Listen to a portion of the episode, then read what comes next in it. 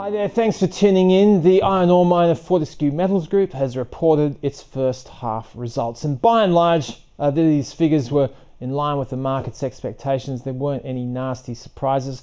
Uh, the share price did bump around a little bit, and we'll get to that in a moment. But in terms of the financial performance, uh, by and large, these figures were uh, within sight of what the market was expecting. I'm using the average of analysts' expectations on Bloomberg when it comes to the consensus figures. So, uh, revenue at $7.83 billion, that was uh, just uh, in line with the market's expectations. The underlying EBITDA at $4.35 billion, that was just a shade below uh, the $4.4 billion that was the average of analysts' expectations.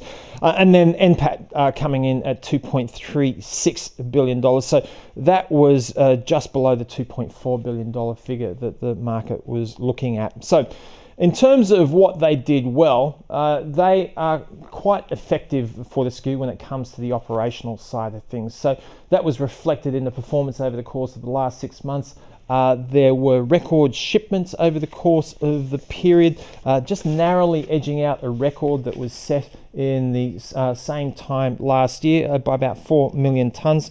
Uh, that figure coming in uh, just short of 97 million tonnes, 96.9 to be exact. There was also a record amount of throughput over the course of the period of uh, 98 million tonnes. So uh, the cost side of things, however, was a little more unwieldy. their C1 costs over the course of the first six months were up by 14%. So that was up from $15.28 per tonne to $17. $6.43. The usual culprits uh, reflected here in terms of labour costs, material, uh, the cost of energy.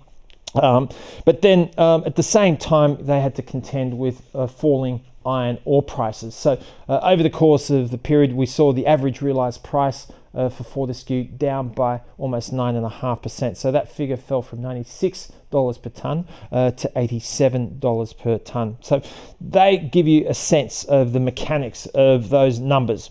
Um, in terms of uh, a blemish, if you like, uh, you could describe uh, an area of consternation with uh, Fortescue being the outlook uh, with what's going on in relation to their payout ratio. So, what we have seen having peaked over the course of the last couple of years, there has been a, a bit of a uh, there's been a continued decline in their payout ratio over the course of uh, the recent halves, and that was uh, a continuation as far as this period was concerned. So uh, the payout ratio fell from 70% in the previous half uh, to 65% this half, uh, having peaked at around 80% of NPAT uh, a couple of years ago. And this is the area that analysts are paying a lot of uh, attention to when it comes to Fortescue, um, because when essentially you are seeing uh, something of a deviation in direction in, in relation to Fortescue Future Industries, the greening of the business. Uh, that is a draw on capital and a draw on resources, and um, shareholders are always on alert when it comes to this. Interim dividend of 75 cents per share uh, was a, a little bit on the low side compared to some expectations, and that may have been uh, a reflection of why the shares sold off uh, to the tune of around 3% in the immediate aftermath of the market opening, having uh, looked at the results. It was able to recover over the course of the rest of the day, uh, having seen small positive at, at one stage. It was just in negative territory at the time of recording. So, significantly, when it comes to uh, guidance, this hasn't changed in relation to uh, what has been uh, a feature of recent updates. Uh, shipments for the year are going to be between 187 to 192 million tonnes. Uh, costs are going to still be a factor, and they've highlighted that in the uh, conference call after the result. Uh, they expect uh, uh, C1 costs to be in the order of 18 to 1875 per tonne. Capex, uh, excluding uh, Fortescue Future Industries, in the order of 2.7 to 3.1 billion dollars.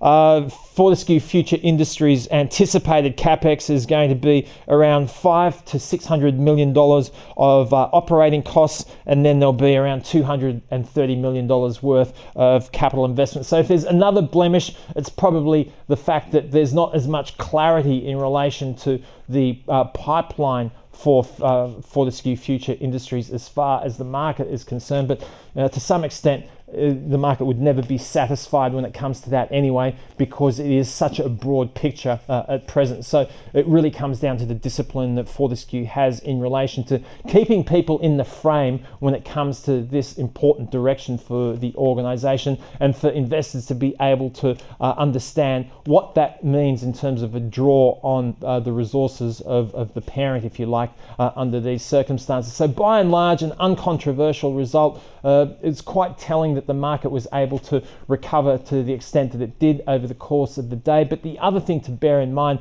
is that since the beginning uh, of November, we have seen uh, Fortescue Metals shares really reflect uh, the turnaround story as far as China is concerned. Uh, the shares have risen by as much as 55% uh, from the beginning of November to the middle of January. And now it becomes a question, uh, as much as anything in the near term, about what is happening in China and how analysts extrapolate that in relation to the iron ore price. Because whilst there's been a, a, a big, ru- there was a big run up in the price of iron ore, that wasn't necessarily reflected in uh, Chinese steel mill margins, uh, amongst other measures. So that's what the market's probably looking for, and that's probably arguably one of the more important, uh, obvious near term catalysts as far as Fortescue is concerned.